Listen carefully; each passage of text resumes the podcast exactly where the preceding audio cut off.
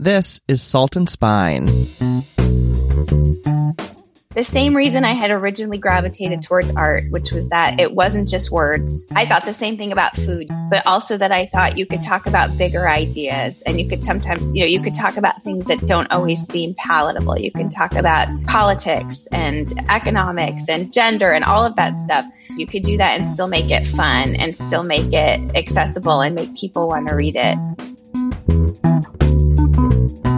Hi there, I'm Brian Hogan Stewart, and you're listening to Salt and Spine Stories Behind Cookbooks. Remember, there's never been a better time to support independent bookstores. Many, like our friends at Omnivore Books in San Francisco, are happy to ship cookbooks to you.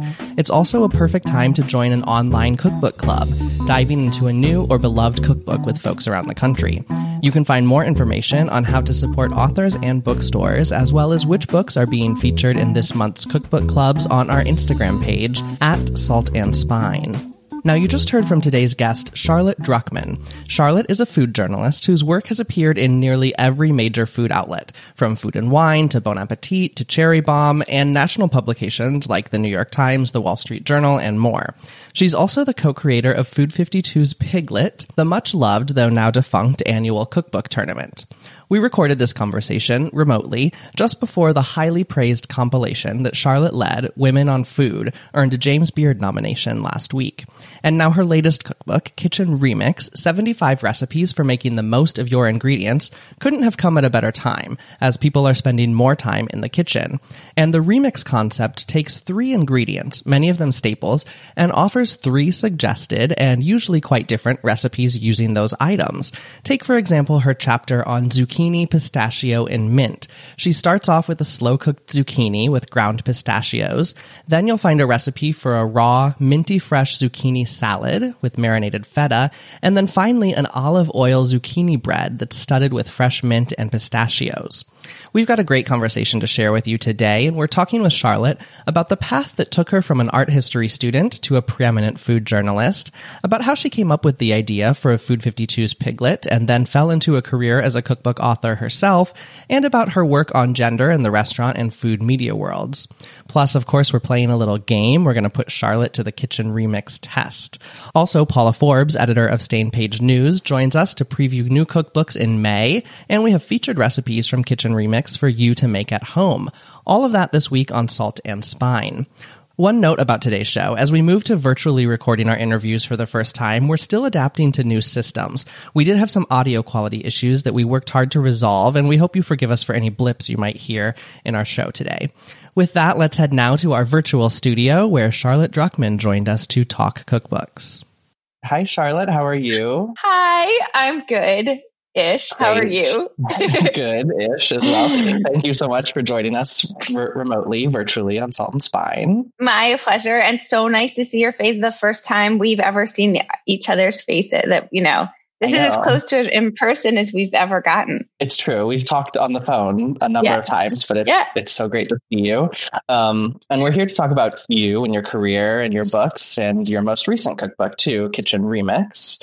Um, but we always like to start at the beginning. So, beginning of your life. I know you, you grew up in New York City. Is that right? Yes, yes, I did. I and did. You, your, I think your mom was a good cook and cooked pretty frequently. Yeah, right? my mom is is still. A, she's a really good cook. Um, we're di- we're different cooks, it turns out, but she's a really good cook, and she cooked pretty often like weekends were always the big the mom's big cooking. And then she would sure. cook on weeknights actually more for my dad until we were older and then sometimes for us. But we also went out to dinner a lot. My parents went out okay. to dinner a lot. And then once my brother and i were old enough to not completely embarrass them we went with them. So i had a very well-rounded precocious in a lot of ways um, experience as a restaurant diner as well as just an eater in in general i think sure and i I read that your mom had a fair amount of cookbooks growing up too, right? And that you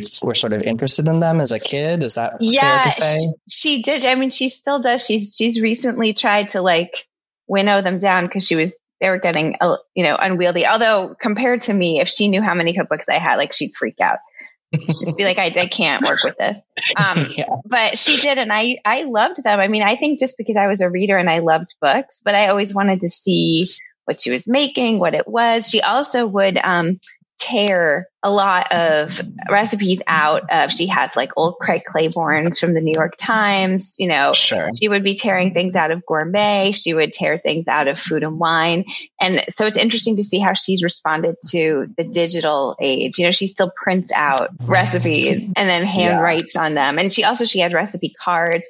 Um, it's really funny. My mom has terrible handwriting. Like she okay. will tell you this terrible handwriting. And so she would painstakingly write out these recipes, but then like no one could read them but her. They're completely illegible. And right. um, so I would look at them and have to be like, Mom. Even now, sometimes she'll I'll I'll ask her for a recipe, and her way of sending it to me is just to take a picture of the illegible recipe card, and right. and I'll have to ask her like 14 questions about like the heavy cream. Like I don't what's happening sure. here with the heavy cream. So yeah. Um, but yeah, she really she goes, well, it's interesting to me too to have watched how she's changed as a cook, just in terms of that someone who started cooking in, you know, I'm gonna say early 1970s, probably like late 60s, early 70s, really, when uh-huh. she got married. She got married in 1972. And okay. she was was learning off of Julia Child. She had like the you know, the Time Life book series, things like that, sure, but very yeah. much kind of that Julia Child you know, that kind of like, I don't want to say woman of privilege, but yeah, that thing where it was like she cooks because she felt like she should cook for my dad, but she didn't have to cook. So it was a lot of that kind of like, yeah, like Craig Claiborne, French informed sort of bougie cooking of the early 1970s. And now to see what she cooks, you know, now she, she's, she cooks Alison Roman recipes. She's like, I just cooked uh, Alison's recipe for this. She right. who doesn't lives, yeah, she lives for Melissa Clark, but I've also uh-huh. seen her do some stuff like she'll be like, I saw this recipe in the New York Times and it was for this chicken dish and it had turmeric and it was from this woman who had written a Persian cookbook. I'm like, was it Naz Deravian? And she's like, yes, it was that. I'm like, yeah, bottom of the bottom of the pot. Right. It's a great cookbook. So, um, you know, it's been, yeah, it's been, it's been really nice to see that. Not, not, you know, not that she didn't cook outside of French stuff when I was younger. It just always still felt like it was coming from that perspective. And yeah. it's just been nice to see that shift. It's also just, you can see the historic shift. Like she went through her Ina phase. Like she, you know, Sure. yeah. It's interesting because it seems like I'm hearing you describe your mom's cooking, and it seems like she's a person who relied pretty heavily on very recipes much. and cookbooks. Very, and very much. Some people's parents sort of just cook naturally without turning to a cookbook ever. Did that sort of impact how you approached cooking, the way that you saw her mm-hmm. rely on those so heavily?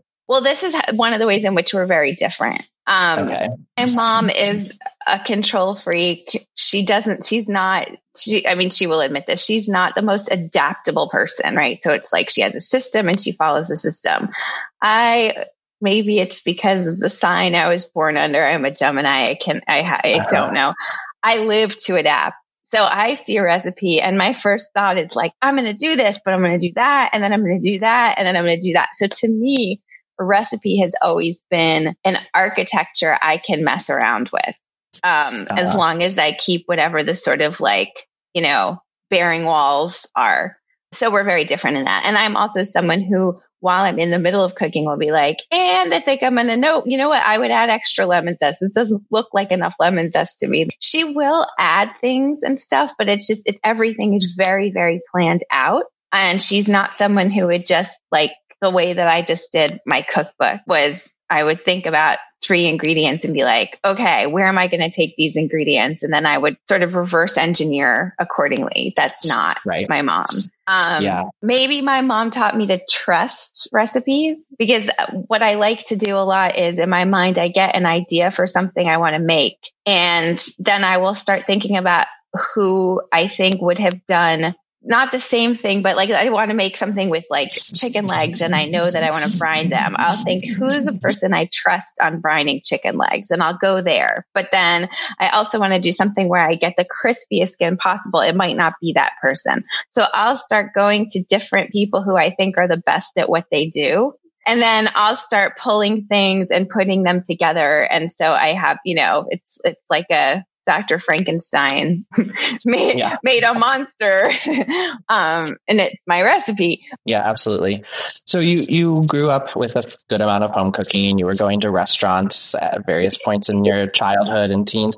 Then skipping forward quite a bit, you go to college. I think you went to Penn. Is that right? I did. I went to Penn. Yeah. And you, you studied English? I was an English major and an art history minor. Okay, English and art history. Were you at any point eh, up until then and in college sort of thinking about food as a career? Not as a career, but I, I loved cooking for my housemates. And I would also, okay. again, I was always experimenting. Like I went through a phase where I just was like, I really just want to see all the things I could possibly do with wonton wrappers. Like uh-huh. it would uh-huh. just, and I didn't think about it at the time. Or I would remember something my mom had made and said, Mom, can you send me the recipe for this? I always, I always liked to do it, um, especially after I left my parents' house. Cause as you maybe can imagine, my mom has her ways in the kitchen. So uh-huh. the amount that I was allowed to cook at my parents' house and what I was allowed to do was actually pretty limited. Okay. So to get out of there and then be like, I'm going to play with wontons. Like, trust me, no one was playing, playing with wonton wrappers like in the Druckman household when I was a kid. Sure. So yeah. so you start experimenting with food just for fun, feeding yourself, yeah. feeding others. Yeah. And, that, and obviously folks know you're a food journalist now. Did you know you were going to go into journalism at the time or did both sort of food and journalism come later? Mm. I it's interesting. I really wanted to be either a journalist or an editor in chief, which those okay. things are related, but they're not the same. And it kind of took yeah. me a while to, to figure out that you, you can't do them both or you can't do them both at the same time. And I think in college, I was more sort of like magazine editor in chief driven in that sense. But I took a detour. The reason I mentioned my minor being art history was that after I graduated from Penn, my first job out of college was as basically a junior copywriter, ad and packaging copywriter um, at a division of Estee Lauder. Okay. And I had interned at a number of magazines when I was right before I went to college and throughout college. And then I took this job at Estee Lauder because I'd gone to Penn and I noticed that all the guys who went to Wharton and even guys who didn't go to Wharton but decided they wanted to be in marketing were getting recruited and wooed and paid all this money to do jobs that sounded very kind of abstract to me. And I thought that's not fair. I can do that too. Maybe I'm going to go work at corporate America. Right. what can I do in corporate America that involves marketing and is creative and where I can write? And I, this is how I end up as a junior copywriter, Estee Lauder. I sure. hate it. Okay. And the thing that was interesting was that what I kept missing or wanting or craving was not reading novels like an English student, not actually writing articles for a magazine. It was, I missed art history. I missed it terribly. Um, I would be supposed to, I would be assigned to write a positioning paper for a new cologne and I would start mentioning Constantine Brancusi sculptures. Like it just, I don't know what was going on with me.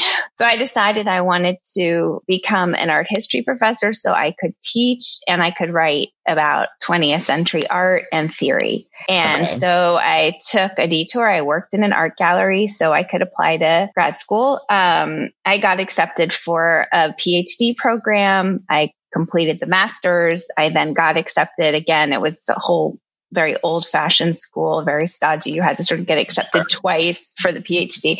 I got accepted again to go on for my PhD and I left because I missed the real world too much. And it was doing that that made me miss actually miss magazines, miss pop culture. I, have always been sort of like fascinated by wherever the in between place is where you can kind of take intellectual thinking and pop culture and find ways to bring them together and make them accessible. I'm not interested in the inaccessible part, which is, which is, is too much of the academic grad school thing. Um, sure. So anyway, that was how I got back into magazines and publishing. And again, I went and worked on staff at magazines, still had no interest in doing food. I loved food. But because I had come from that academic background, I felt like you should write about things you had studied. And I had not studied food. Food was just this big part of my life and something I thought about all the time. But it felt like you can't just become a food writer because you like didn't go to graduate school for that. Right. Um, and it wasn't until I quit my last staff job at a magazine was at Oh the Oprah magazine. Okay. And it was I was the marketing, not it was like the the style I was actually the style editor, which really consisted of me being responsible for things like the uh, uh, Oprah's favorite things pages. Uh-huh. You can imagine a lot of stuff. Yes. So it was a lot of curating of stuff and I wasn't writing and I thought I'd be okay with that and I really wasn't and it wasn't it wasn't a job that was going to take me anywhere I wanted to be. I didn't want to be someone who was a product editor. Um, and so Dana Cowin, who had been my boss at Food and Wine and was really great to me, said, you know, everyone goes freelance at one point in their life. You should freelance. I still haven't filled your old job. You can just be a contributing editor. And honestly, that never happens. It never happens that before you even go freelance, someone wants to make you a contributing editor. So I was really lucky. Yeah. That was how my freelance career began when I worked at Food and Wine, I was not writing about food. I was writing about design and entertainment and not like, you know, how to throw dinner parties, how to buy a stove, how to buy a grill, really like things that had that where I always said I did everything and the kitchen sink except food. Um, so I wasn't writing about food. And it was only once I went freelance and I started to think, you know, I could write about anything. I get to write about anything now. I can, I can do stories on fashion. I can do stories on, you know, travel I can do. And I thought, what if I just write about food for fun? I love it. What if I, and that was in, I, I left Oh, the Oprah magazine in 2005. So okay. I probably started writing about food maybe like the, the year after that. I'm get like in like 2006. Sure. And I felt like once I started to do that, a few things. I felt like food had that same, the same reason I had originally gravitated towards art, which was that it wasn't just words, but also that I thought you could talk about bigger ideas and you could sometimes, you know, you could talk about things that don't always seem palatable. You can talk about politics and economics and gender and all of that stuff. Um, I thought the same thing about food. You could do that and still make it fun and still make it accessible and make people want to read it you know. Um, but also, I found my voice as a writer. My writing came easier to me. I felt like I was writing the most like myself, when and so I just yeah, yeah, and yeah. I did, and I just never looked back. And yeah and it was also it, it it allowed me i had started to question the whole women and gender in the food industry and the restaurant industry as far back as food and wine because of best new chefs. Right. And it was just sitting there in my head. And you know also going freelance kind of let me start doing projects where i could look at that more and then ask myself what I wanted to do with it. So all of that stuff came out of me deciding it might be fun to try writing about food, but it definitely was not a goal, like a, an ambition of mine job wise. Sure. To do that. Yeah. And then you wrote your first book I think I made this right. Skirt Steak is your first book. Yeah. Yeah. Yeah. Um, in 2012, which yeah. compiles interviews you did with dozens, I think 70 something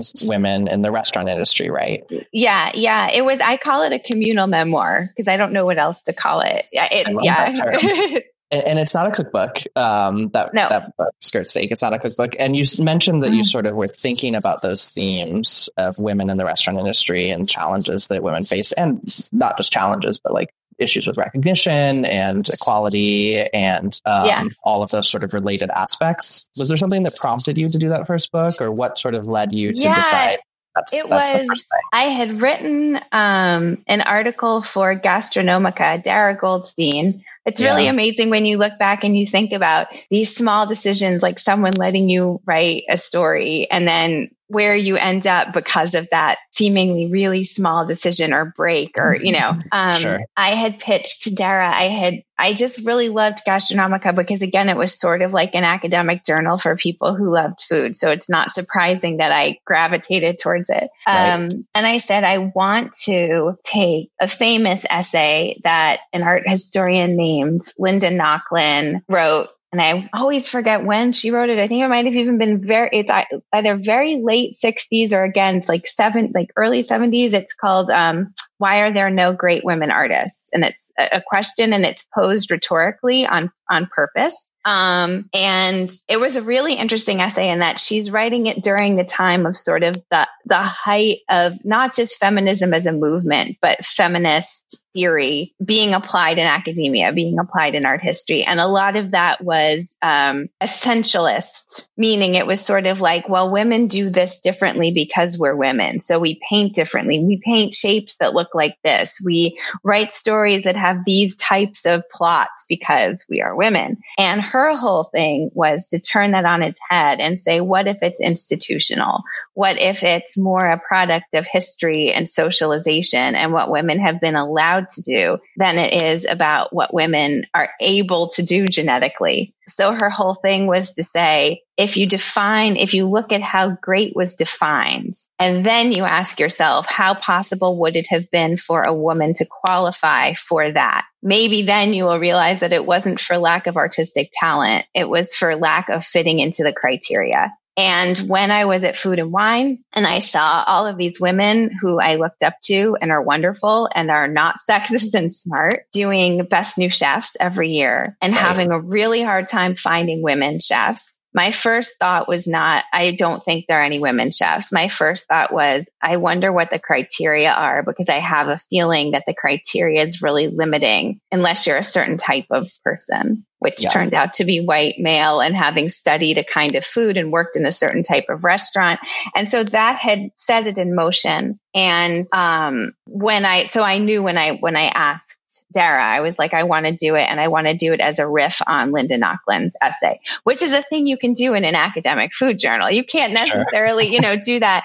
And after I wrote that, and I want to say that came out, I think I wrote it in 2010, but I think it was published in 2011. The response to that was, I think that people wish that I had interviewed chefs instead of had it be had it be so kind of like analytical and you know and that was what made me start to think that maybe there was a book that I could do where I could get women who were chefs to talk about this you know and women who had succeeded where the conversation wasn't about what we didn't do and how we right. didn't make it but how we how we did it and what all and what the hurdles were and how it all works, how the system works. And so that was that was skirt steak. That was how that yeah. happened. Did you in doing that book and interviewing 73 women chefs yeah. did you did your eyes open to anything you hadn't already thought about or did your viewpoints change significantly in any way? And you'd been like thinking about this for years. Yeah, it, it was, I think, you know, I, I realized really how many chefs there were. You know, I assumed that there were more women chefs than we thought, but, but I didn't realize just how many there were. And I uh, think what was sort of frustrating for me about that book was that it was like if I had had more means, more more of like an infrastructure, more money and more time, to think how many i mean at some point the way i did the book because it's really written it's not like q and a's it's like really a, a, written prose book and, and you wanted to weave in women's voices. And at some point if you have too many you kind of lose you know. But. I, I do wish I would have liked to have done a project where I really got like to go to other parts of the country, like not just like coastal or major cities, like that. That was sort of, I realized how much was out there that I wasn't seeing. Um, yeah. but most of my theories about how things worked, um, were just kind of underscored and proven, um, sure. by yeah. going out and talking to, and just finding and just deep on a deeper level, you know, I also just I think seeing how many of them had had to sort of work against a system in order to succeed in the system, that to me is always really a really powerful reminder. Um, and also talking to the chefs who were who were parents as well as mm-hmm. working chefs and how that worked. That was something I don't think that I had really thought a lot about. I think it was kind of like the excuse given by men for why women don't stick it out was that, oh, because they want to have kids. And so talking to, to women who had kids and had also gone on to succeed as executive chefs. Sure. I remember that being something that was really moving, but also where I, I felt like I was learning something I definitely didn't know because I wasn't a parent. So yeah, yeah. yes. I always think of Nancy Silverton like talking about running up and down between like yes. her apartment and like raising a child and yes. baking bread at like 4 a.m. and just like Yeah. I think the two takeaways from that that are still that's still like really like they they're still completely relevant were that most of those women said that they always felt like they were being shitty at both things, right? That if they were too focused on the restaurant, they felt guilty because they weren't being good parents. And if they were focusing too much on their kids, they were being shitty chefs and shitty bosses. And, you know, that feeling, which I think is something women experience across the board in any industry, um, but I think it's especially hard in food because your hours are just so insane, you yeah. know? Um, and then the other thing was that most of the women who had figured it out had done so because they had their own businesses. There were very right. few women working in other people's restaurants who had kids and had been able to achieve that level of success. Sure. I want to get to your cookbooks in a second, but um, yeah. last year you published Women on Food. Um, Yay, Women on Food. Yeah. Which is wonderful. you view that as like a successor to Skirt Steak in some ways? Like a kind continuation of, of work of yours? I, kind of, but it wasn't, again, like I'm not, I could be a better I feel like I could be a better like career planner person where I had like a singular agenda and like that was what I did and I had like a 5 year plan and stuff. And unfortunately that's not how my again it goes back to the recipe thing not like my mom. Just can't like plot it like that and I actually thought after I did skirt steak that that was it for me with the whole women's thing. Like I was like, okay, I've exhausted this and I, and I'm not someone who likes to do one thing. I get bored easily and I like to be challenged. So I'm like, well, I did that. Now I want to like, what, what's next? You know? Um, so if you had told me after I wrote skirt steak that I would be writing another book about women in, in the food world, I would have thought that like, you were just a really crappy fortune teller. Truly, I would have been like, that's never doing it again. Um, but I got really riled up after the Me Too groundswell hit the food world, like very upset and upset um, in a way that was more personal, even than I had about skirt steak. I really started to think about women in food media and how we had been treated and been held back and just the legacy of food writing and food editing and food content, whatever the whole genre of, of food editorially. Um, yeah. that was where women and food came from and and also wanting to do something creative i think i really wanted to do something that was like we got to make a statement and and where I wasn't just writing. I also what I really loved about that book was that I got it sort of goes back to my loving, you know, magazines and wanting to be an editor in chief and being obsessed with tables of contents. It was like right. I kind of finally got to do that without realizing that that was what I was doing until somewhere in the middle of it. I was like, oh, yeah. you know what this is like? Yeah.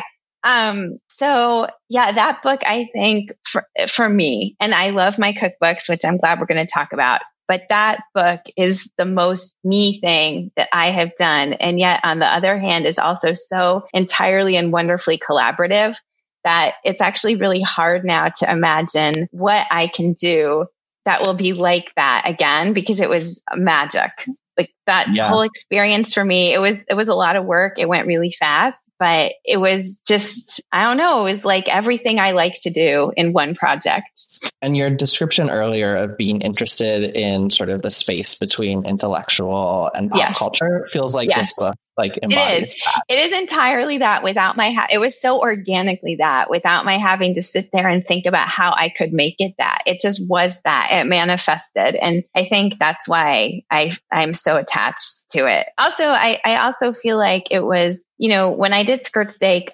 I don't I think that there was a lot of myopia in it. You know, I don't I didn't really didn't address, and I said this in the introduction. You know, it was it was mostly white women. I I felt like it the thinking that I had applied, the sort of like methodology I applied in Skirt Steak could be applied to any community uh, in any industry. And that I hoped people in those communities would go and do that. But for me, women on food just feels, it feels really inclusive. And I don't just mean that in terms of like race and culture. I mean it just sure. in terms of like people who are coming from different parts of the industry and at different ages and just like they're different formats of I mean, literally, they're different formats because they're essays. So I think in that sense, it's hard to look at it as a successor to Skirt Steak because it just feels like I think that they're companion pieces in a lot of ways, but I also feel like Women on Food, it feels so much more evolved to me, you know, like I'm very glad I did skirt steak and I'm glad that I did it when I did because it was before people were really talking about gender in the food world in my generation. People have come before me and done it, you know, in, in another decade. But it was yeah. it was really the first time someone had said, let's how do I, you know, how do we do this? Um, but I think Women on Food is just a much better realized book in a lot of ways. Yeah, it's tremendous. I feel like it's like five years worth of like magazines content on women and food just compiled into one one volume. It's a lot, and it only works. It only works if you have women in it who are willing to give as much as the person who's putting it together is. Like it would have yeah. failed if the if the essayists didn't step up on their essays and the women who filled out the questionnaires didn't. You know what I mean? Like it's a lot of it's me, but a lot of it was was really I keep saying it was like a, you know, a trust exchange. So yes. it, it, really, it's all of us. That book depended on all of us, which yeah. is why I think it's so special last sort of question on this realm before we move into your cookbooks yeah. having just come off of writing or compiling women on food and editing that volume yeah. now you know seven eight years after you did skirt steak you've been thinking about these issues for a long time are we like moving in the right direction when it comes to fairness and equality specifically around gender in the restaurant industry and the food industry is there like are we making progress uh, is there more to obviously there's more to be done but like what where yeah. do you sort of see things as they are today as someone who's spent so much time thinking about I don't, these issues okay i don't know if someone has plotted this in terms of how cultural change works. I don't know what the space between once people start talking about something and worrying about the optics of something and then actual institutional change happening what that what yeah. that projection looks like. I do not feel like we have actually seen significant institutional change. I can at least say in food media that until I see women publishers, more women editors in chief, women with power, women who have money to invest in each other until I see those things. And also more than that, I just think the way that we go about doing our jobs, this is true of restaurants. It's probably even more true of restaurants than it is of publishing, although publishing is completely entrenched and backwards too. Right. It's that we have one system. We have one model that we judge all of these things against, like one model for how a food newspaper section is supposed to look, a food magazine, a lifestyle magazine is supposed to look, how a restaurant's supposed to be structured. And until, and those structures have been put in place by, I, I hate to say because it sounds so generic, by, by white men.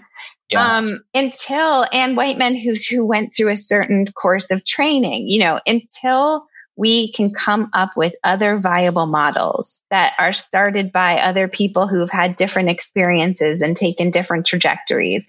And until those can be financially, because we live in a very capitalist world, as we all know, financially viable and profitable and we can see people investing in those, it's really hard for me to sit here and be like, everything's looking rosy to me. I'm seeing a real uptick. Like, I just don't believe that. Um, I think what's really sad yeah. right now, something that I've been thinking about because of what we're dealing with with the pandemic is that I do think that there was so much hope. Even if it was naive hope, I felt like there was so much hope that the restaurant industry was at least starting. And even if that means starting to talk about it more and to worry about the optics of things that we had started. And I think we all thought a reckoning was coming and we were uh-huh. psyched about the reckoning. But I think we all thought that the push for that was going to be social change and social justice, which it usually, I hate to say it usually isn't. Again, see capitalism.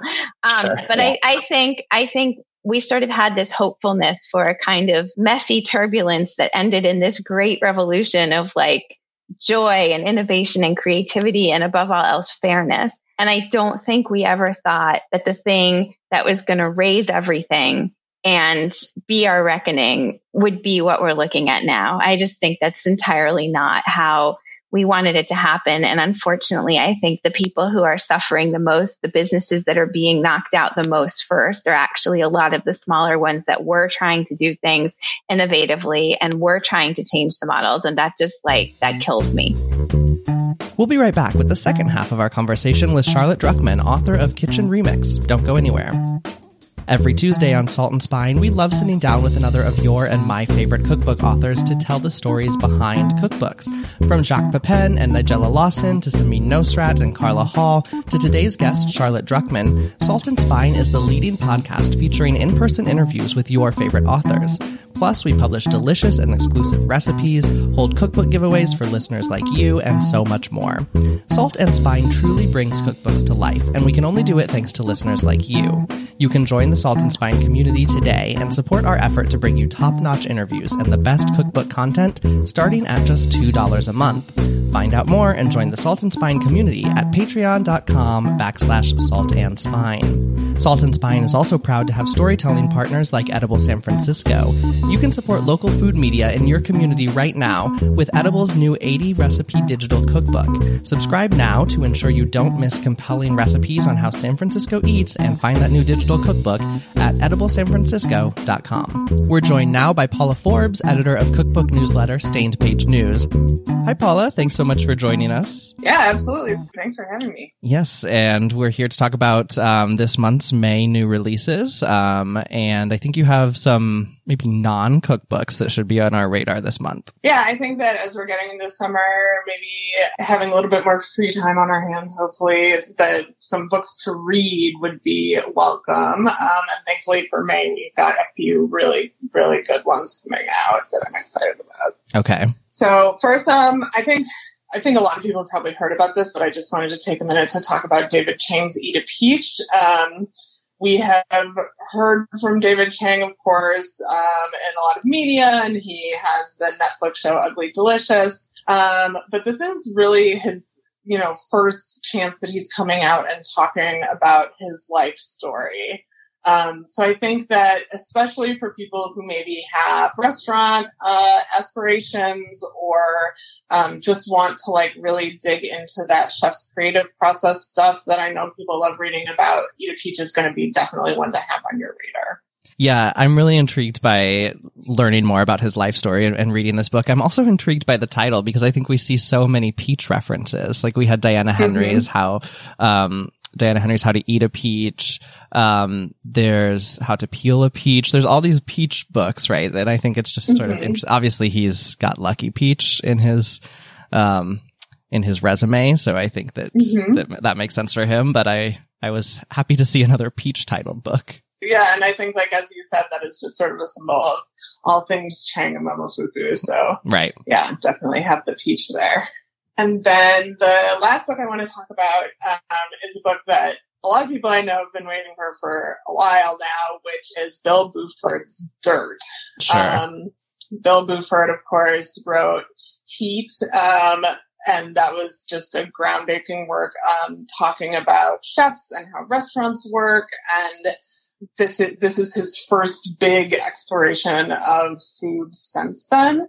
Um, as the title suggests, it sort of focuses more on um, terroir and and uh, what it means to cook in a place. So Buford goes to France to learn how to cook um, very particular styles of cooking, and and really just learns what it means to operate within this French um, culinary history tradition, uh, rigor, and comes out on the other side. I guess we'll find out.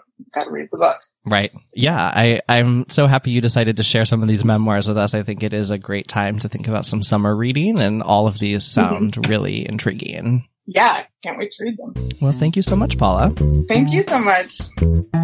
That's Paula Forbes, editor of Stained Page News. You can subscribe for her weekly cookbook news in your inbox at stainedpagenews.substack.com. And now back to our conversation with Charlotte Druckman, author of Kitchen Remix 75 Recipes for Making the Most of Your Ingredients. So let's move to your cookbooks.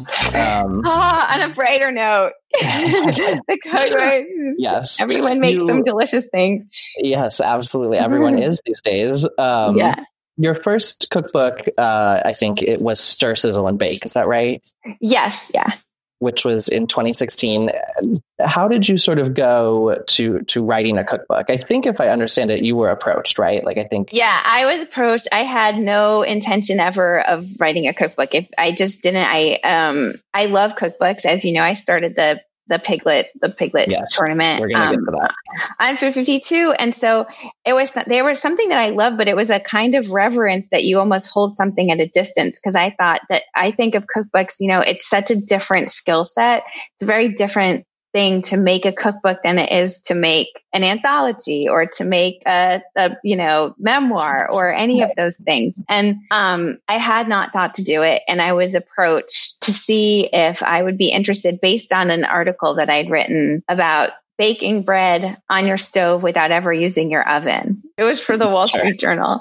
And I think what happened was I think that the publisher who had who approached me had just been seeing my byline a lot and it was kind of that thinking of like, oh, maybe this person would be interested in doing a book and like this fits what our market marketing research shows, which is that cast iron is having a comeback and like this this makes sense. And right. um so yeah, I was approached to do a baking book and a cast iron skillet and I had two simultaneous thoughts when approached. One was, is this a joke?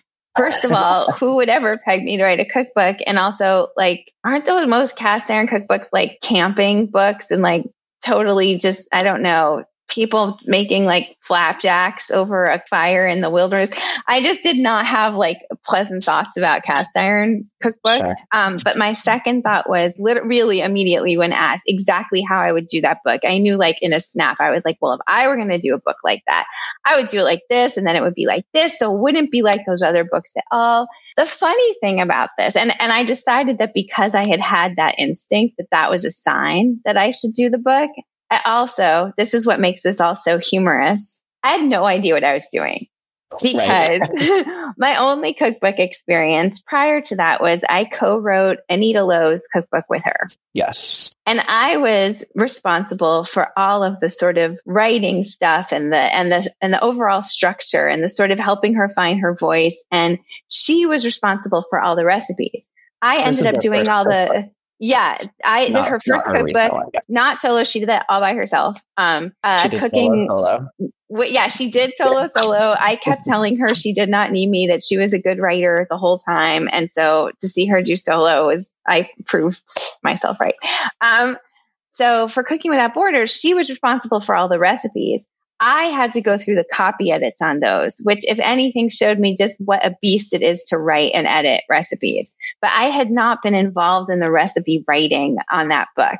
I had started to write and edit my own recipes for a lot of the work I was doing at the Wall Street Journal because I decided what happens with me is I get bored. I decide I need a challenge and I'm like, well, this is a thing I don't know how to do yet. I would like to do this. So I thought I'm not cooking enough. I want to cook more.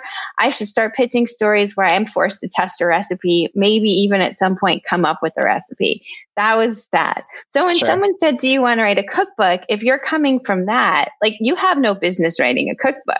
But if you're someone who is bored and at that point was feeling not particularly challenged as a reader, by the way, or a writer of food content, you're kind of like, well, what else am I going to do? Maybe I should say yes to this cookbook and then I'll have a challenge and I'll just figure it literally, I'll just figure it out. Right. I do not recommend this to people who do not like to just figure things out. Right. Um, and to people who pan- get set into panics by that sort of thing. For whatever reason, I seem to get off on it. That's fine. Um, anyway, that was how I ended up doing that cookbook. It was a two book deal. I taught myself basically how to write a cookbook. I also, even though I love to bake, taught myself how to bake in a way that was much more like you have to really think this through. you have to, sure. you know, um, and and to write recipes that that did that. And it, it was a two book deal. Um, what was interesting about it was that the part of it that I really loved, honestly, I loved recipe developing. I loved being in my kitchen and seeing what would happen when I put things together.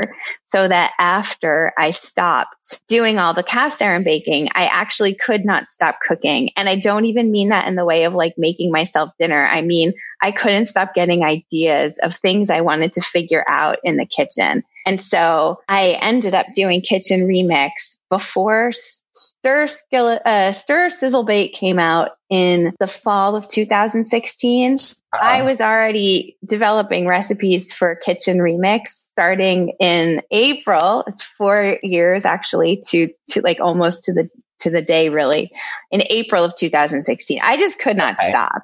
Yes. Um, and it's funny because at that point, and even now, I think for me, cooking, not even necessarily is part of my job, but just for me, cooking feels like the most creative outlet, not writing. Sure. I think a lot of, yeah, I think, well, I just don't think of it as creative. I think of it as like, I'm paid to write and I write. You know what I mean? Like it's, it's, it doesn't necessarily feel like a creative process. It feels like a challenge in terms of I love to research and the logic of how you're going to structure something. Um, and Women on Food felt creative because it was more about synthesizing a lot of things. But the actual act of writing to me does not feel creative. The act of figuring out how to build a recipe, how to build a dish to me is like, I, I just think that's so creative. Yeah. So I think, yeah, that, that is the part of doing all of this cookbook stuff that I really love. You know,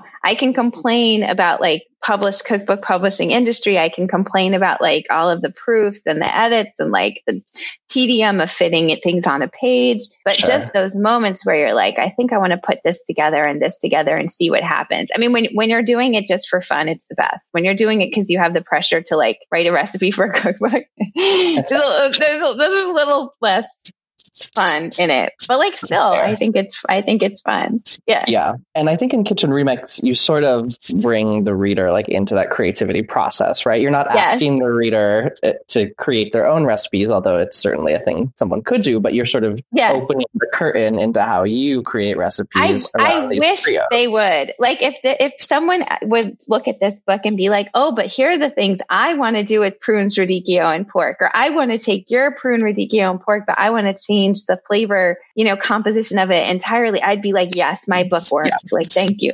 Good.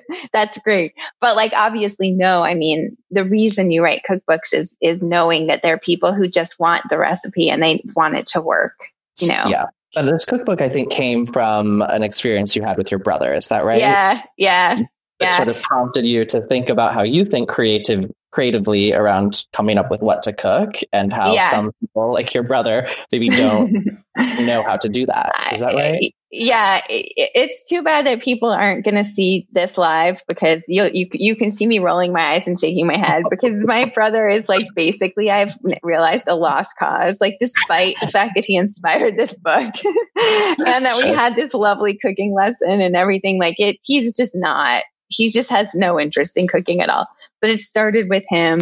Um, there was, I think, was I think it was like a huge snowstorm coming, but like in fall, like earlier than expected. And okay. everything was supposed to close down in New York City. And it was after we'd had Hurricane Sandy. And I think people had kind of learned the lesson of Hurricane Sandy that New York could be just like faced with that kind of natural disaster. Sure. So my brother, who I don't think had been particularly prepared for Sandy, I think a lot of us weren't, um, freaked out a little bit about the alleged snow apocalypse and was like, well, what am I going to do if, if like my bodega closes and what if I can't order like a chicken sandwich or like, you know, and I said, well, do, do you have anything you could cook? And it was like dot, dot, dot silence. And I was like, well, you know, what if you just, you have some like, just some spaghetti and you could buy a jar of sauce? Like, I, I'm not the kind of person who's going to think that someone who's never cooked and shown no interest in it is suddenly going to be like making the Marcella Hazan sauce, even though, again, I wish they would. Yeah. Just like, and a jar of sauce. And he was like, I mean, I, he's like, I, I could get that. Like, okay. And he was like, and I'm like, well, do you know what to do with it? No. And I said, okay, it's very easy. You, you know, you would take the pasta, You'd put it in boiling water. you'd warm up the sauce and then you, you know, you take the, pot. okay. When we got to the part about the boiling water, we had another pause and then he said, how do I do that? Okay. he now, upon reading the introduction of my book where I described this, was like, I didn't say that. That didn't happen. I knew how to boil water. And I'm like, I need to tell you this. That's not a thing a person makes up. It's not a thing a food writer makes up. If you, the brother of a food writer and the t- child of a mother who cooked all the time and a child who loves food and went to all these restaurants, if you say that to me, guess what? It will shock me to the core. and I will remember it and you might not, but trust me, it is not forgotten. So yes. I was really upset by that. I did tell him how to boil water, but I was just like, how is it possible? First of all, how is it possible that this person in particular doesn't know even how to do that? I, sure. you know, um, my dad, by the way, was our household pasta maker. He made pasta on Sunday nights. And so again, okay. it just, it's, my brother had an actual visual of someone regularly putting pasta in boiling water. Like I really, when people say they were, they're shook, like I was shook. So that upset me. And it upset me in the sense that I thought, well, what if he couldn't get food anywhere? How would he feed himself? And this idea right. that there are people out there like my brother. There are also people out there who are sort of a step up from my brother who have a similar sort of like, they're very, you know, you can be well read. He's very well eaten. He's very well dined, right? Okay. That yeah. they can have all of that food knowledge. They might even read a lot of food publications. They might even have cookbooks that they read for pleasure for escape or because they think it looks good to have cookbooks the same way it looks good to have a pristine kitchen. Sure. But they don't know how to cook. And the problem is that I think when they do cook, they want to eat stuff that's as exciting to them as the stuff that they like to eat when someone else cooks it.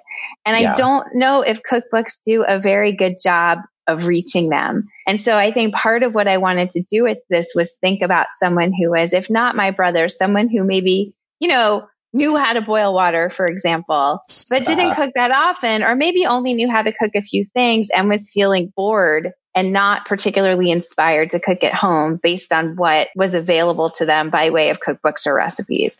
So yeah. that, you know, the the teaching part of of my session with my brother and just how I structured how we were going to do it, that was really what helped me kind of shape the book but the impetus in terms of like, who is it I really want to help? I want to help people who want to cook and have and are curious eaters, but are intimidated in the kitchen. How yeah. do you, how do you bridge that gap? But then also, which is a thing, it's kind of ineffable. You can't, it's a really hard thing to teach, but how do you kind of show people how to be resourceful? You know, that sort of creativity. And this is something I've said a few times, but we have a tendency, I think now, especially in this age of viral recipes, where you learn how to make a dish, you learn how to make a specific roasted chicken or right. a chickpea stew, you know, but you're not learning how to cook chickpeas. You're not learning how to cook a chicken. So right. it's like the only thing you know how to do with this chicken is this one thing. And the only thing you know how to do with your can of chickpeas is this other thing. And it's like, how do you teach people that when you see a chicken breast, you don't have to just do that one thing to it, that there are these other things, there's other directions you could take it in. And similarly with a can of chickpeas, it's like, you don't have to, it's not just about the flavors you add to it. It's also literally the techniques you use, the how you cook it. You can grill it, you can fry it, you can bake it, you can roast it. You know,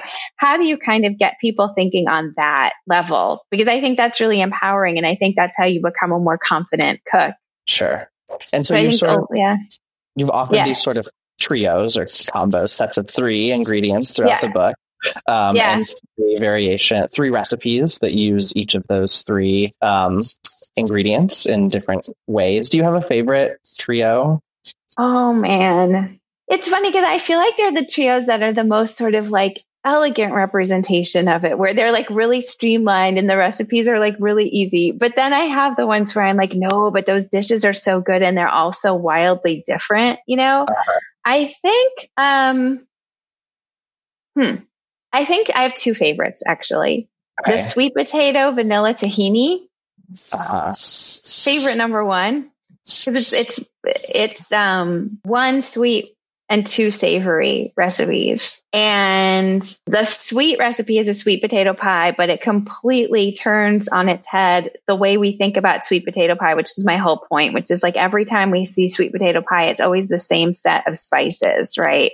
Maybe sure. with some variation, but it's that same kind of like pumpkin pie set. And once I had this framework of the three, and it was like, well, this has to showcase sesame and vanilla in addition to sweet potato, I got to completely mess with that set of flavors that we think you need to have in a sweet potato pie, which I loved. And yeah. then there's the um, sweet potato casserole where I wanted to mess around with the traditional marshmallow topped, right. you know, casserole.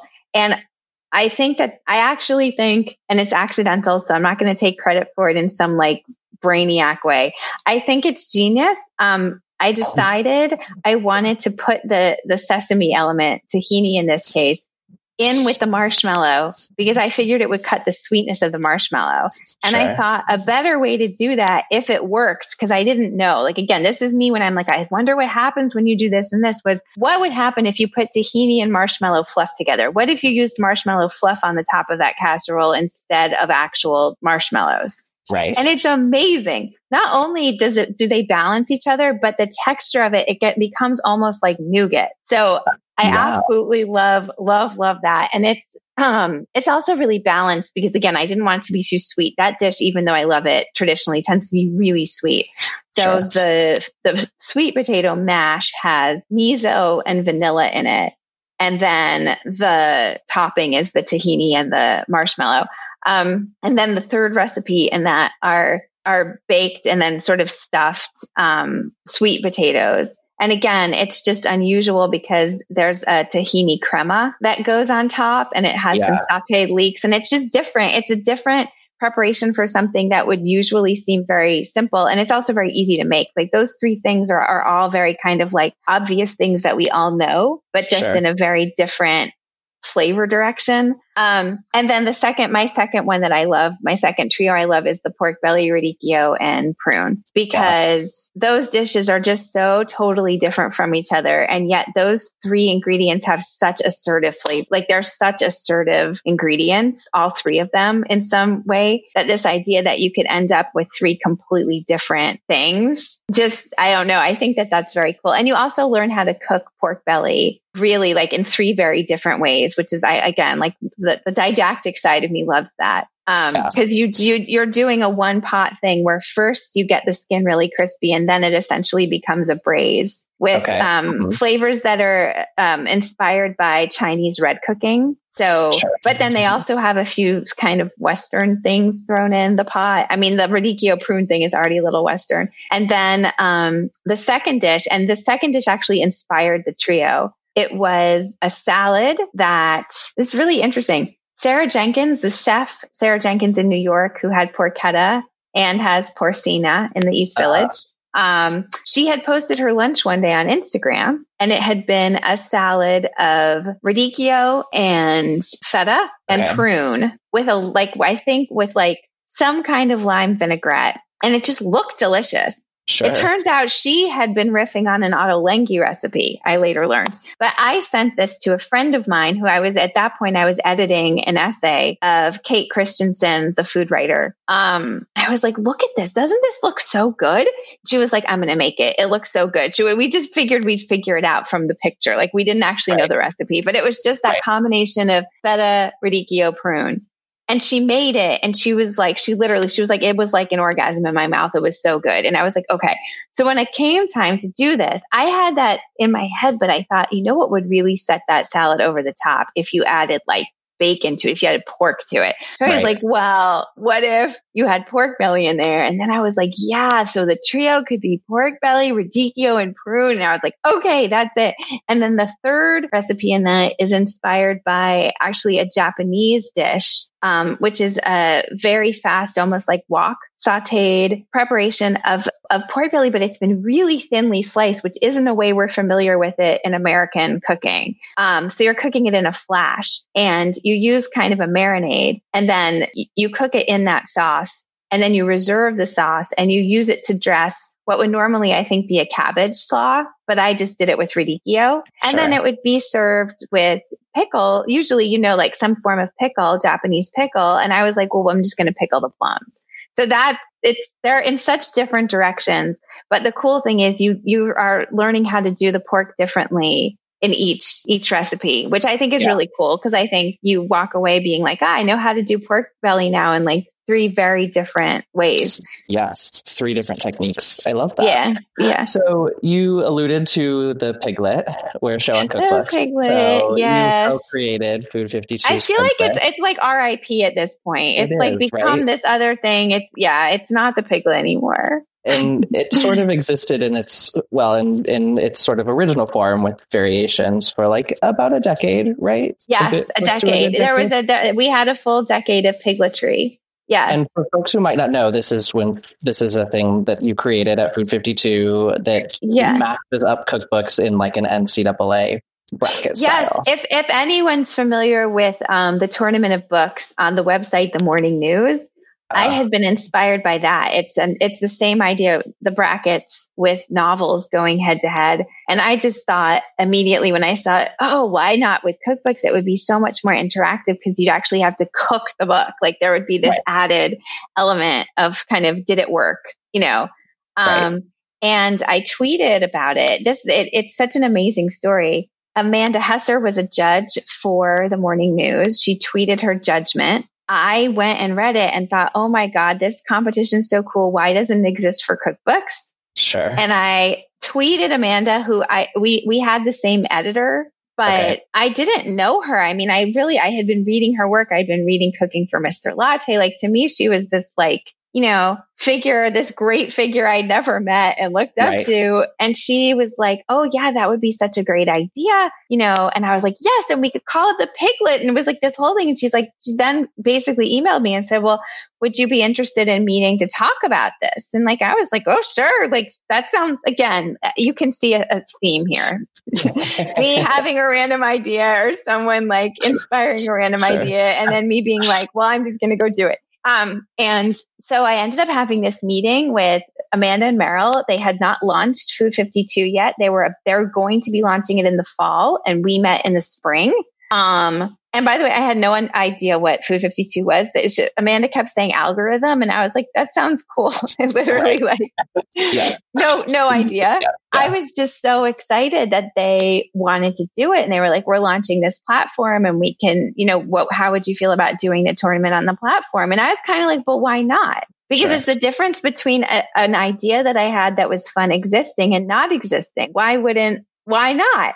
Yes. Um, and that was how the piglet was born. And really the first like two or three years before Food 52 really blew up, it was like the three of us on my living room floor looking at all of these books and then, you know, picking them. And then the more Food 52 grew and the more successful it became, the less time they had. And it really became me and Kenzie Wilbur working yeah. on it. Um, and Kenzie was really doing the heavy lifting on the editing. I would be more about, I loved picking all the books and just like generally directing traffic. Um, right. and yeah, and I think, you know, there comes a point where Food 52 was almost uh, this is going to sound weird. It almost became too big for something like the piglet which is so indie. It's kind of like if you're trying to have a brand and you're trying to brand everything and you're also trying to reach a much more mass audience.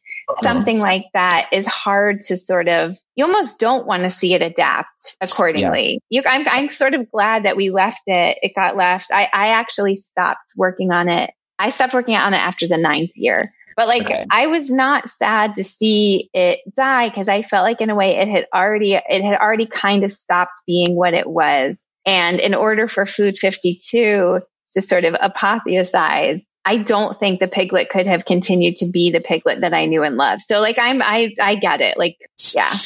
that yeah. is that is the piglet. Yeah you're happy with it, its existence as it was. I am. I mean, I would have loved to have seen it continue as it was, like the spirit of it as it was. If someone wanted to bring that back, you know, but I, but I'm not interested in seeing it become like a mass thing where you would have to include popular cookbooks because they were popular. That would kill me. That was just not the point, you know, or where you would start curtailing judges in terms of how much they could write or how they should write. Like none of that to me would feel like it was in the spirit of the thing. So if sure. someone wanted to keep it going as it was originally intended, I would I would completely be on board for that. Yeah. Maybe it'll come yeah. back someday. Maybe it will. yeah. Um, so obviously you you co-created the Piglet. You've studied cookbooks. You've written cookbooks. What sort of elements do you think make a great cookbook? I am such a stickler, and you would not expect this. I think, based on the fact that I do love creative thinking and I love things that are whimsical, but I feel first and foremost with cookbooks that they, I, I really like, I so strongly believe this. I think a cookbook, all books have functions, right? I mean, to some extent, but a cookbook's function is so much more practical and sort of logistic in the sense that it has to work. The recipes have to work. It has to be cookable. Yes. You know, and it has to be cookable for the people it's aiming to be cookable for. So I am not a fan of cookbooks that feel aspirational to me in the sense that they cannot be cooked from by home cooks if they are being marketed to home cooks. This drives me bonkers. I lose sure. it. Like. I am not good with Chefy Chef cookbooks. I have issues with them, not because I think they're not beautiful or not well executed, but because I think essentially they're being written for the line cooks who cannot afford to pay for them and yeah. then being sold to people who buy them and don't cook from them. So I, that kind of sends me off in, in bad directions. But I really, yeah, I love to see books that, and again, this is actually kind of goes back to the piglet. I would always advise judges when they would say, how do we judge two books that are completely different? I would say you have to take each book on its word and see how well it lives up to it. So it's not even so much about, is this book better than this book? It did, it was this book better at delivering on its promise. If this book said that it was going to do X, Y, and Z, or if it, you know, kind of presented itself as a book that was going to accomplish the following few things for the for the user for the reader how well did it do that like and that's right. that's how I judge cookbooks. I'm like, okay, even if someone's like, I'm just going to do a cookbook on, you know, how to cook cockles. Right. If that book is like an insanely good primer on how to cook cockles and also creative and shows me all all these different ways to make cockles. And then on top of that, if it's delightfully written, I mean, I'm going to love that book. Yes. Um, so I don't care necessarily. Obs- uh, things being obscure aren't an issue. It's more just like, can people at home actually use this book? And by the way, if it's a book that's really informative and beautifully written, but you can't cook from it, then I just think it's a book about cooking or a food book. But I personally am like, it doesn't, it's not a cookbook.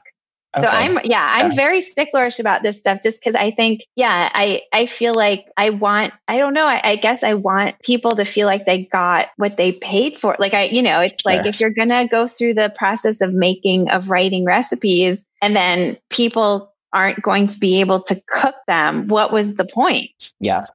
Yeah, like, totally. And and by the way, it doesn't mean every single person needs to be able to. You know, we have like niche, niche markets for for people who want to do things. It's just make sure that those people can really use your cookbook.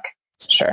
Yeah. And that that for me is like so important you know yeah when people are like oh i just really i'm so excited to write a cookbook because i just want people to understand my journey i'm always like oh good mm. lord like okay because uh, yes. that's great i'm happy to come on your journey with you but dude if i can't cook from your book it right. failed as a cookbook yeah right. yeah i'm the worst hello. Yeah, yeah, I hear that. I hear that. It's a good thing I was never a piglet judge. I think people. I think. I think I would have upset people. um, last question before we end with our little game: Are there particular authors or specific cookbooks, even that have been particularly influential to you in your career? Yeah, inter- cookbooks like either specific books or just like authors yeah. generally. Well, for me, and and I say this all the time, like a broken record, but for me, Dorie Greenspan is the best living recipe writer. Period. Full stop. Yeah. It ends there. Uh-huh. Um, just the way that she anticipates the experience of a home cook um, and the needs of a home cook, I think are, I think it's just extraordinary, but also I wish everyone did that. Yeah. Um, you also, to be fair, you need to have a publisher and an editor who will give you the space a lot of times to be able to write that kind of information. You know, we also live in an age where things are like you have this page count and if it's not entirely essential and it can't fit on the page we're going to cut it so there, there's a little bit of a push pull on that. Um. I also, I think Nigella Lawson, the way that she writes her recipes, first of all, her love of language. I mean, yeah. it's just such a pleasure. But she also, I talked to her about this. She really thinks about how she can continue to simplify her recipes and not simplify them for the sake of being like, look how streamlined I am, but again, for the, for the reader's use. So can I limit the number of bowls I use? Like, how can I make this so that it is its most delicious but most simple version of itself. Um, and I think that really, and then there are people who are just like, I'm so in awe. Again, I feel like I said this so many times about this book of Andrea Nguyen um, of mm-hmm. Vietnamese food any day because. Yeah. I really think it was a mold breaker. I think for such a long time, there's been this idea that if you're writing about non Western food, it can't be an everyday book like that that doesn't that that's not allowed or that doesn't fly. And I think what is so incredible about that cookbook is that it's actually an everyday book first. It's a Vietnamese cookbook second. That is such, I mean, it's, it's just a great cookbook. You want to make all that food. But yeah. I don't think you look at that book the way that I think the way that a lot of non-Western cookbooks are are marketed are as almost like project cookbooks. It's like right. this weekend we are going to make Chinese food, you know. Right. And I think and there becomes this whole like now we must go out and get all the recipes and that like you know all the ingredients and then you know look at look at us and how we tried this new thing and isn't this so cool and i just think what's so great about her book is that you want that book because it's things you can make every night that are just delicious and oh, then, oh my gosh, lo and behold, it happens to be Vietnamese food. And I just, I don't know. I, I'm just in awe of this. And I, I feel like it's not that I don't think other cookbook authors are capable of that. I think a lot of it, again, this is the push pull. It's like how people get pigeonholed. Um, I also think that Andrea is just such a good teacher so that you could also look at her past cookbooks. You could look at the Pho cookbook. You could look at her tofu cookbook, which again, mm-hmm. it's a bit more esoteric, but my God, if you want to make tofu or you want to learn to cook with tofu, it is, I mean, it's irreproachable. It's, it's a Bible. Yeah. So yeah, I, she's, she's someone else that I just think,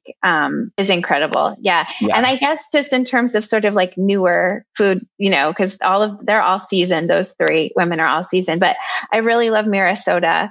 I love her books. Sure. Yeah. Um, I love how she thinks about them. And I also love, speaking of talking about sort of chefy chef books, I love when you see chefs do books that are actually like really home cook friendly. Um, and I know a lot of people have said this, but I just think six seasons is such a triumph because it just teaches you to cook a little bit above your above your class of cooking. Yes, yes. Um, but in a way that yeah. not isn't so much that it's daunting. And it just teaches you these skills. It teaches you these flavor tricks. Like I just, yeah, to me, those are just really, in terms of like admirable books. Um, yeah. And they're all, by the way, what they all have in common, not surprisingly, they're all highly cookable books. Yeah.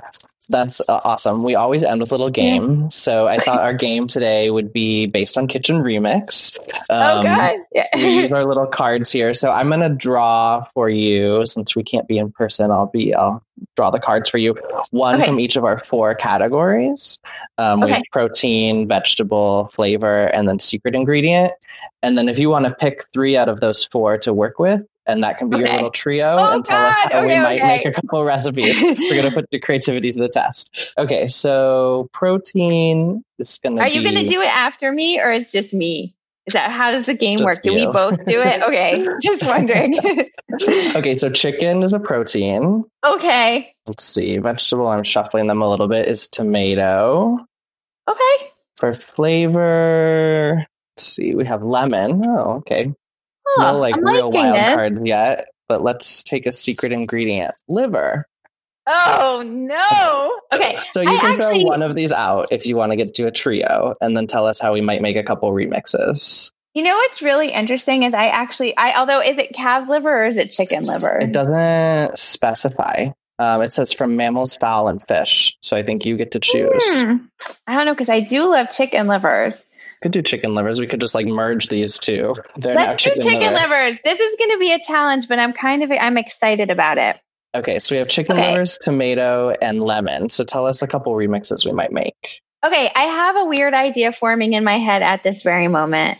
which is what if you could do a sort of a meatloaf riff using chopped chicken liver?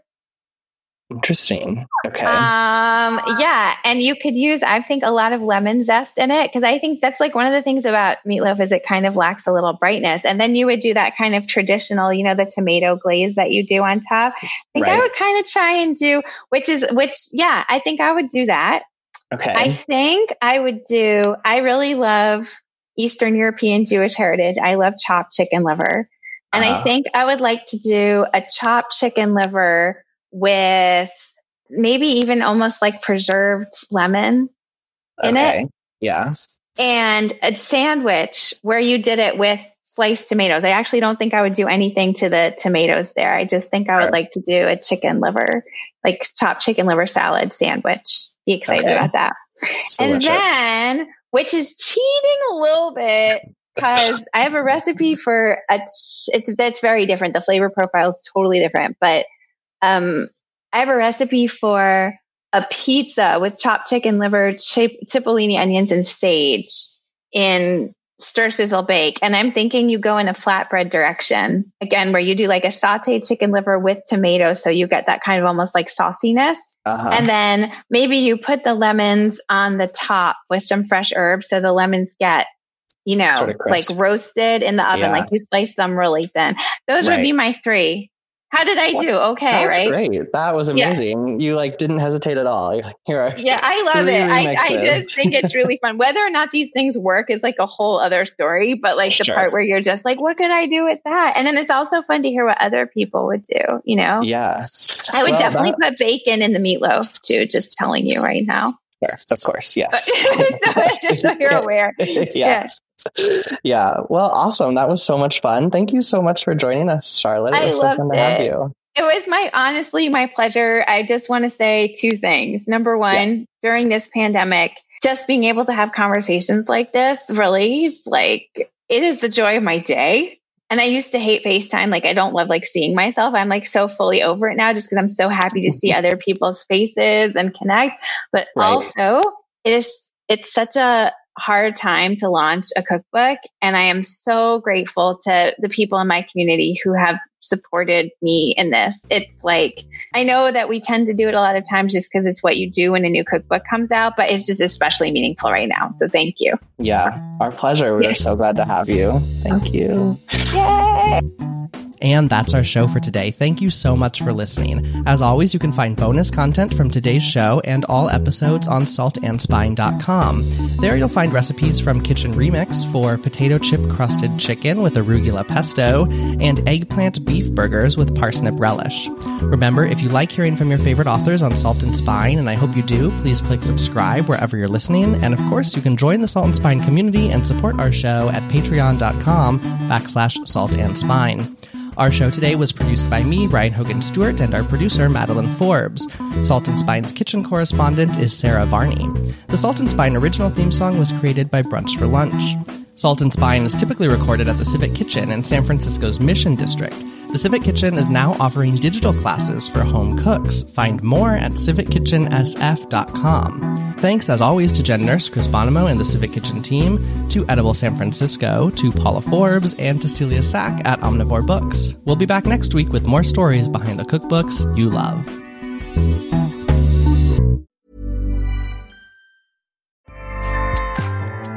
ACAST powers the world's best podcasts here's a show that we recommend. Hey, happy listener. I'm Yeardley. And I'm Dan. And I'm Dave. And we are the hosts of the true crime podcast, Small Town Dicks. On our podcast, detectives from small towns all around the world give us their firsthand accounts of the memorable crimes they investigated in their small town. The new season of Small Town Dicks is out now, but if you're new to the podcast, and you want to start at the beginning, we have over 125 episodes for you to binge. So please join us for an original take on true crime. Small Town Dicks, available wherever you like to listen. ACAST helps creators launch, grow, and monetize their podcasts everywhere. ACAST.com.